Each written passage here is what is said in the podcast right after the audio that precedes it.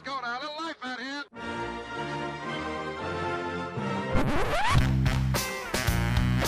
What the hell's going on out here? It's a lot of fun. Keep it fun.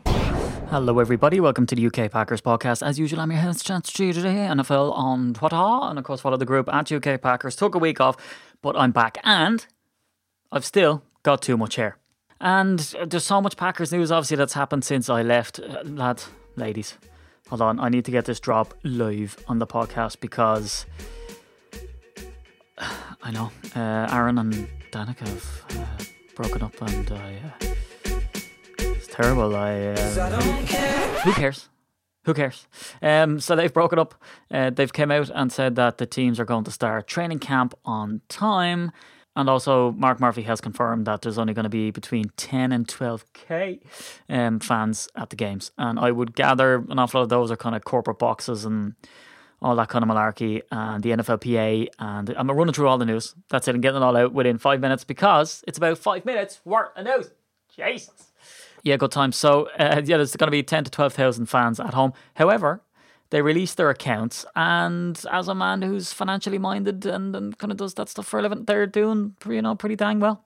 Mark Murphy's not concerned. That was one of the concerns that I had, but the salary cap is a concern, and I do see that it hasn't gone down as much as people thought. We're thinking 120 million, down from about 198 ish.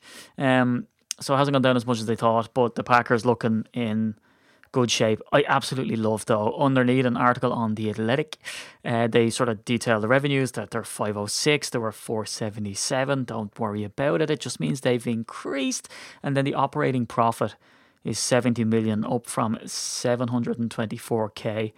Which is brilliant because they get to say that they oh they brought the revenues up nine thousand six hundred whatever percent, which you'd think if in the financial world a Ponzi scheme. But my favorite comment underneath all of these things is David H who says, Can someone please. Uh, hold on, do I play uh, this thing? I hadn't planned on Cloud of the Week, uh, but David H uh, gets it because he says, Please help me understand the 436 million in expenses. I understand that just under 200 million goes to the players. What's the rest of that? Well, just look at the accounts. Um, but also, it's typical. Like it's you know they've got other stuff to do. It's not just that the players show up and it's like, well, let's, well, we're done now. You know, Aaron Rodgers does a whip around and says, "Right, lads, all aboard the bus." It's not like you know, I don't know. I played soccer of a Sunday as a kid, and we'd all dive into a bus and pay a fiver to the bus driver, uh, who seatbelts optional. Um, if you had a seat, also sometimes optional, and the you know you change on the side of the pitch. I used to go a strange shade of orange and blue. I don't want to talk about it. Um, and the fields were usually sideways. Anyway, um, anyone who plays Sunday youth football will know what it's all about. That's not how the Packers run their organisation. And funnily enough, someone did about 10 seconds of research and put in the 2019 expenses. If you want the breakdown, uh, 64 million team costs, 67 million sales, marketing, and fan engagement, 30 million facilities, leases, and maintenance, and 73 million general and administrative. So there you go. Um, to all this is the accountancy podcast with Steve, with Steve Diddy NFL. Uh, but my by far my favorite story of the week um, involves Brett Favre. He went golfing with the president, so I get to play this. You. Hello. You think God never farted? Yep. Hey, you got any left-handed footballs?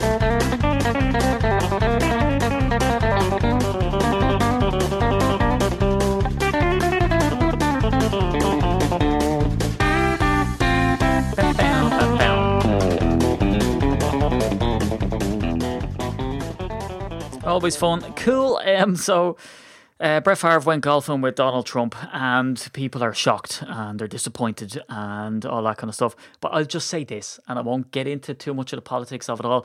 But Brett Favre is from Mississippi. Uh, what did you think he was going to do? What do you think Mississippi is a red state, and it's been a red state since 1976? Um, so what did you expect? Did you really think Brett Favre, who said, "Do you think God ever farted?" is is gonna vote for anybody else? Um, and then on top of that, he's rich. So he's a rich guy from Mississippi. So he's going to vote Republican. That makes sense to me. And um, when you look at the um, you know, and I don't like to get into politics all that much. Um, but you know, there's this reputable website called Wikipedia, and if you get on there, you'll see that it, like the way it swings is ridiculous. So, 1976, they haven't voted uh, Democrat; it's been all Republican, um, and then Trump won the election by a massive margin. In fact, he increased the margin uh, by 6.8% over what happened in the election between Mitt Romney and Barack Obama. So, yeah, um, it's no wonder that he went golfing with Donald Trump. I'm not the least surprised. The fact that people are surprised has me surprised. Um, but let's gently move on.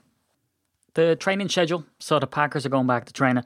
Robert Demovsky, uh, good old buddy, old pal Rob, he put up the training schedule um, for training camp.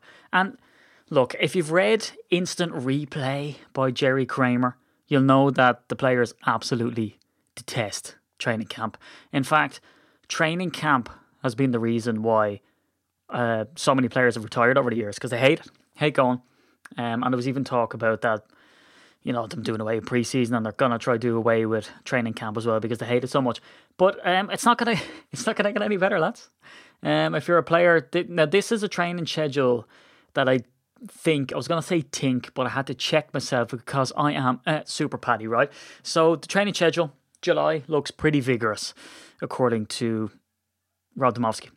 July 28th to 31st. So day one, COVID testing. So a Schwab up the schnoz. Uh, day two, COVID testing. Uh, you know, two reps of COVID testing. Uh, day three, no testing. So they get to chill. Um, you know, nurse their noses, uh, get their nose stretches in, and then day four COVID testing. So they do three times. You know, Vince Lombardi used to do two a days. Um, but the COVID testing, it's three a week, it's all I'm saying. And then they start in properly in August. So the first to the second is physicals and equipment. And then there's an acclimation, acclim- Jesus Christ, acclimation, it's very late, acclimation period from August 3rd to 11th. So it's good that stuff's kind of getting back rolling again. But I tell you what, like all the people moaning about, like, oh, yeah, sports coming back. Like, yeah, obviously we can't wait. It's a sports podcast. Cannot wait for the goddamn thing to come back. Um, but at the same time, it does seem super trivial, doesn't it? oh, as long as we have our sports back, you're like, you know, is that really the deal? Anyway, um, 1919 Club and Shop. So the Raz has been done. The video is going to be released probably, you know, in or around the same time or after this podcast. Congrats to the winners. We had three prizes this time around. But the 1919 shop is fully stacked with stuff. I won't talk about it too much. Uh, I guess this is the ad section of the podcast. Uh, so I got a Mason Crosby signed Helm as my one of my childhood friends would say, Hemle of a uh, helmet. Um, uh, Za'Darius Smith signed helmet. I expect those to go pretty fast. So if you're listening to the podcast, you're interested in those items, you know, jump on it because it, they'll go. Uh, Preston Smith signed jersey. Again, super high demand for stuff like that. Some nice golden oldie pictures. Uh, some good. Sorry, Kevin King is in there. There's an Adrian Amos jersey. There's a Kenny Clark jersey. A Jace Sternberger jersey. There's a Lane Taylor jersey uh, which is an interesting one because he's still on the team. Um, and he was expected to go. Uh, so there's a pick of his. There's a jersey, which is the cheapest one in the store. You can get the Lane Taylor jersey for cheaper than you can get a non-signed jersey. That's how nuts it is. And in fact, if you look on the NFL Europe shop, by and large, you can buy a jersey from there, but you can buy a jersey from our store that's signed by the player with a COA or JSA, which is the Certificate of Authenticity. Uh, you can get that for probably cheaper than you can buy a new one. Um, so you know, if you want to know the size of the jersey, if you want to go around wearing the jersey, I've seen people do that. People are doing that a lot with Jerry Kramer jerseys. I notice in Lambeau. Um, I've got a book signed by Jerry uh, and his son Daniel, who took the pictures for the book. Um, and I have a picture hanging on the podcast studio of Jerry, the famous one of um, Jerry Kramer lifting up Vince Lombardi off the field, uh, signed as well. And really precious. I can't imagine having a Kramer signed item and wearing it to a game. Um, and if it rains or something like that, I'd be worried that it'd run out. And how do you wash it? You don't, I would say. And also, ew. Uh, gross. Anyway, so the podcast, the history stuff's been going down really well. Uh, if you haven't heard the last podcast I did, it was the most unique one I think I've done. I've done some cool interview ones with, you know, Larry McCarren, Leroy Butler, uh, The Gravedigger. I've had Kenny Clark on, Mason Crosby on a couple of times. I'm hoping to get Mason on again uh, soon. Um, Mike Daniels was on. Mark Murphy's been on countless times. Um, some people in the Packers organization that do really interesting jobs. Um, so they've been on, but th- this one was about the fact that the Packers drafted a serial killer.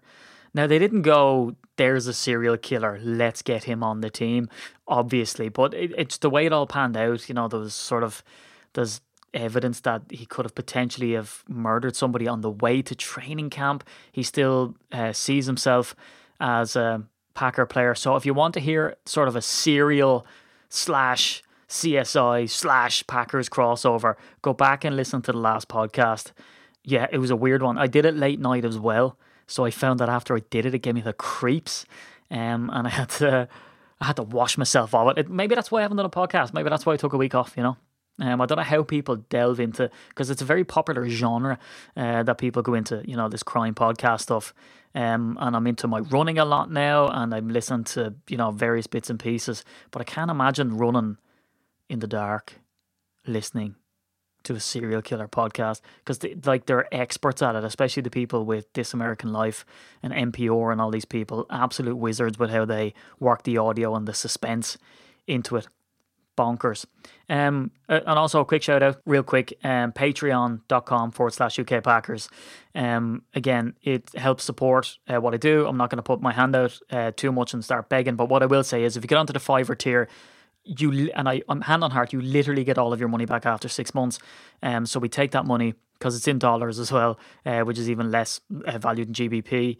Uh, um, buy you your t-shirt of choice, or you can get a bobble hat, uh, property off tee, or one of those really smart press box polos. And anywhere in the world, um, we take that money that you've given us, we buy you your t-shirt and pay for your postage, no matter where in the world. It gets more expensive as it gets to the states um, or Peru or Japan or whatever, um, to our Russian listeners, which we have some, um, goes out to you. So uh, we give you the t-shirt that's on the fiver tier. But if you want to get on to our uh, monthly Raz, which is the raffle every single month, um, well then our gold member which is $10 a month. You get a free t shirt after six months. So, again, all your money back. And then you also get entered into the monthly draw, too. Um, some of the Patreon members have had some great success. There was one month that, uh, you know, the two top prizes both won by Patreon. Um, and I, you know, I won't spoil uh, the draw that's going to be released um, as well. But again, there's Patreon success there too. So if you want to support what we do um, and you also want to get something in return, um, it's a great way to do it and to never miss one of those monthly Razzies because they are pretty popular and they fill up pretty quickly. But anyway, let's get on to some um, Packers history and some newspaper slots and all the rest um, and delve in there and see what we can find.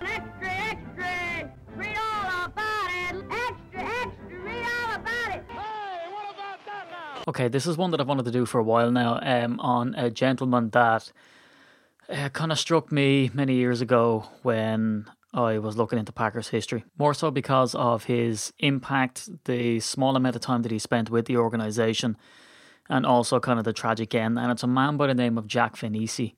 So, who was Jack Vainisi and why am I going to read out a newspaper article? Now, I'll spend a bit of time sort of talking about his career and his impact, and then I'll get onto the newspaper article, which is very underwhelming to be honest. For as important that he as he is, um, and how these things have this weird sort of all-encompassing um, connection, as I'll go on and say, and then the newspaper article just kind of just kind of brushes over and doesn't really do do him justice. So he was featured in the Green Bay Press Gazette when he passed on page one, and they kind of just rammed his obituary news of his death in with game results, which I couldn't believe when I saw it. I was like, God.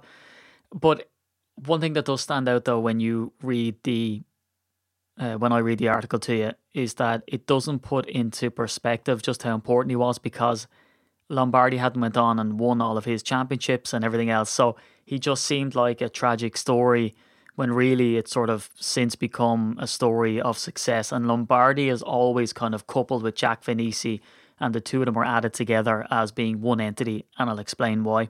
So people either play up or play down his role in Green Bay when it comes to Vince Lombardi. Some credit him with being a large part of Lombardi's success, saying that he drafted the core talent that enabled Lombardi to be as successful as he was. Because at the end of the day, Jack Vainisi was like a, and I see this quoted in all the articles about him, he was like a one man personnel department. He was the top scout. And scouting wasn't new to the game. You know, people used to scout the same as, well, not really the same as they do now, but the role is the same. Obviously, you know, you look at the college players um, or free agents or whatever from different teams and you get them in. And that was his role. So he was a scout in Green Bay before Lombardi got there. And I'll explain a bit more and detail a bit more of who he was responsible for. Uh, but needless to say, he worked with Vince Lombardi on the scouting department in the sense that he was the scouting department. So he was the man who supplied Vince Lombardi with his players. So, with that being said, you know, they say that Lombardi would not be successful without Jack Vainisi bringing him the players. Um, and then the other angle is, is that he drafted these players and they weren't doing what they went on to do before Lombardi in that year, that dreadful year before Lombardi got there. Then Lombardi arri- arrived, and it was Lombardi who raised Vainisi's status in the sense that he got these players who had fantastic potential and realized it. But either way, like, you know, one thing is true, and you can believe what you like, but the fact of it is, is that like a rhino and a tick bird, this was symbiotic. I mean, this was one without the other. So Lombardi wouldn't have had the players to build a championship, and then Vainisi wouldn't have had his name made for him and someone to use the players as he thought they would. In fact, Cliff Christl even credits Vainisi with having an influential role on bringing Lombardi to the organisation in the first place in 1959, because in fact it was Vainisi who picked up the phone and called Lombardi and asked him to interview for the role. And remember, this is a time where the quote is that Lombardi was told at the time is that nobody is going to hire a head coach or general manager with a vowel at the end of their second name, meaning that anyone of Italian extraction uh, doesn't stand a chance. There was that sort of prejudice there. Um, Vainisi, Italian heritage, as you can hear, um, certainly set the ball rolling to make it happen, to bring Vince Lombardi to Green Bay. And when he got the job, um, and to show you how important he is within the Packers movement, albeit it's not a very noisy movement, there's regular calls for Jack Vainisi to be inducted into the Pro Football Hall of Fame because of the Hall of Fame players that he brought to Green Bay and the impact that he had. Because where do you credit Vince Lombardi with success because of Vainisi or vice versa? They both work together. And there's a quote in, I think it's the Green Bay Press Gazette, that says he's the third most important non Packer player in the organization behind Curly Lambeau, who founded the team, and Vince Lombardi, who has been the reason why the stadium has sold out since his time. Um, and in fact, Vince Lombardi's relationship was integral to uh, his success in Green Bay with Vainisi in the sense that Lombardi was reluctant to come to Green Bay because, like I highlighted um, for the last couple of weeks, the really stinging newspaper report around the gossip and drama with the Packers board and their fractious relationship with Lambeau and anyone meddling in their affairs, and they wanted to take over the coaching of the team and have a coach who was a yes man. And so Lombardi knew about this. It was in the media. Uh, he was well aware of it from talking to people. And he wanted full control of football operations and player personnel and selection. And so, you know, Vainisi's brother goes on and says in a different article that you know, Lombardi said, you know, Vainisi's my man. I only deal with him and I don't deal with any of you. Now, whether that's true, I don't know. Uh, but one thing is for sure that the relationship between Lombardi and Vainisi was a loyal one and a very close one. So, you know, what did Vainisi do? Who was he? He was a talent scout who worked with a network of other scouts and coaches um, and is largely sort of, you know, the, the phrase that's bandied around in all the articles about him that you can read is that he was the one man personnel department. Um, but you know, there's photos of him greeting players uh, at the airport. Uh, his method, according to his brother, was different than what was typical back in the day. Back in the day, they would depend on media write ups of games, you know, game reports. There wasn't really any game tape or scout, like the scouting report you'd have to obviously do yourself by going and looking at the player. Apparently, he did travel around a bit, uh, but most of his stuff and his method was is that he would recruit coaches, college coaches, to assess their own players and also the players that they were coming up against. So if he, you know, had his eye on someone, he wouldn't only go to their coach who might be biased, he'd go to the opposing coach who's going to face him and ask him to give them a report. And so that's how he operated, which was way ahead of his time. He would get these reports, file them, um, and pour over them, and then decide who he wanted to pick. So look, he's responsible for bringing an unbelievable amount of Hall of Famers to Green Bay. Um, sure, in one of the articles it says that out of all of the players, and there's a long list of them that uh, the Packers have in the Pro Football Hall of Fame, Vainisi is responsible for 10% of them. Um, bearing in mind that And not to put a spoiler on the end of the story, Vainisi died at age 33. He'd only been with the Packers nine, 10 years at that stage. You know, this is a man who brought in Forrest Gregg, who Lombardi would later say was the finest player that he's ever coached. Uh, he brought Nitschke, who we see Jerry Kramer call a junkyard dog, and he was sitting on the bench. They called him the judge. Um, Bart Starr, 17 round draft pick. Jim Taylor, uh, don't need to uh, say any more there. Uh, Golden Boy Paul Hornung as well.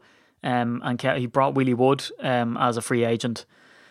Um, so he was a Notre Dame graduate himself, in fact, and it's incredible to say that the impact that he had on the team when he joined fresh out of college. So he was a graduate in 1950 and joined the Packers organization at that time. But we need to go back a bit into his freshman year when he, you know, was inevitably struck down with uh, rheumatic fever, uh, which ultimately would go on to end his life at age 33 um, unbeknownst to anybody. So he was a college tackle, but after he got this rheumatic fever, um, one of the symptoms was an enlarged heart, and it was that symptom that ultimately killed him um, at his home on November 27, 1960.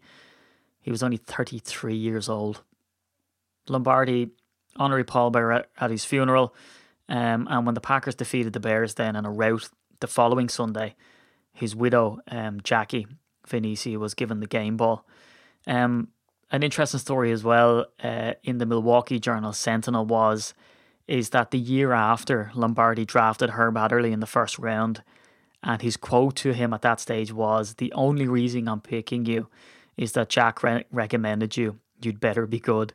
Um, you know, according to the same article, it proffered that Lombardi would have had an easier time administering the team. Um, and players and everything else if Vainisi was still around. And this sort of his death prematurely in turn put undue stress on Lombardi, which in turn shortened his time in Green Bay. Now, there's an, enough sort of evidence out there that said that the stress that was on Lombardi to perform at that high level um, negatively impacted his, his health, and you know his life was cut short shortly after he left Green Bay as well. So it's amazing to see all of these things have kind of a knock on effect. So, with that being said, let me read out the newspaper article that people would have read back in the day about the passing of Vainisi. And I'm not going to read the whole thing because it sort of goes, rambles into a game report on what the Packers need to do to clinch the conference and all this kind of stuff. So I won't get into it. Um, I'll just read the first part. It's quite short. Packers work with heavy hearts and hopes. Team saddened by Vainisi death. 49ers give lift by Art Daley of all people. You'll know who Art Daley is um, if you're aware of Packers history. The Packers went back to work today with a heavy heart and high hopes. They were shocked and saddened by the death of Jack Vainisi, the Packers business manager and chief talent scout, who died at his home an hour before the start of the 49ers upset of the champion Colts. Jack was especially close to the players, and they all thought highly of him. He worked closely with them and coached GM Vince Lombardi at contract time and then attended to all the players' details during the season. Vainisi took part in the drafting of every player on the Packer roster, topped by Dave Hanner, who is the Bay's oldest veteran in point of Green Bay service. He was the Bay's fifth draft choice in 1952. The Packers will attend the funeral at 11 o'clock Wednesday morning, and practice will be shifted to a different time that day. Normally, drill start at that hour. The Packers thus watched the 49ers Colts game on television with conflicting emotions, and the shocking news of Vainisi's death dampened the enthusiasm over the victory. I'll stop there because it goes into kind of the you know, the ins and outs and the working of how the season should fall for the Packers to be successful, and Lombardi's quoted as talking football. Um, so you can see there, like they put his crowning achievement as uh, the drafting of Dave Hanner, who was a fantastic player, and there's enough funny stories about um, Hanner, but they didn't know at that stage, obviously, and that was written the day after his death in November um, 1960. They had no idea of the success that the players that he brought to Green Bay uh, would do. You know, and it's it's a good thing. Like there's there's many times in the organization that you know the president has been asked when are they going to honor Jack Vainisi properly and put his name up. And then there's the Jack Vainisi. Um, you know, you see all these articles from 2015 of them turning the sod at the Jack Vainisi monument and people saying what a great time it is, and then sort of trying to get his name into the Pro Football Hall of Fame. But when you see the players throughout that period that he ended up drafting and the fact that he was responsible for 10% of all the Hall of Famers, um, it's very hard to separate him from Vince Lombardi to see how successful he would have been had another coach been in that place. But you cannot separate them in the sense that he was instrumental in bringing Lombardi to Green Bay in the first place. So, rightly so, they're always linked. But that's Jack Vainisi, uh, died at age 33. Look up pictures of him and you'll see that he looked way older than his years. Something very typical of the age, I guess.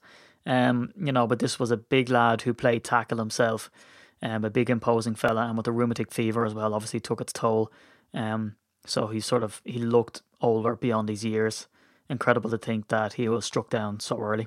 But that's the history segment. And that concludes the podcast for this week. It was great getting to talk some history. It was great um, running through the news. And it's going to be even better the fact that Packers football and training camp, albeit a ton of COVID tests, um, are going to be performed in Green Bay. So, some form of normality. Eh, can't really use that phrase, but good to see Green Bay Packer football and proper news articles uh, coming our way uh, with talent and all the complexities that that brings. But anyway, I've been at Steedy the NFL, the Paddy Packer on Instagram. You can find me there. And of course, nip over to YouTube, youtube.com forward slash UK Packers. And of course, check out the 1919 shop, which is jam packed full of your favourite Packer player merch. So until next week, guys, ladies, talk to you then.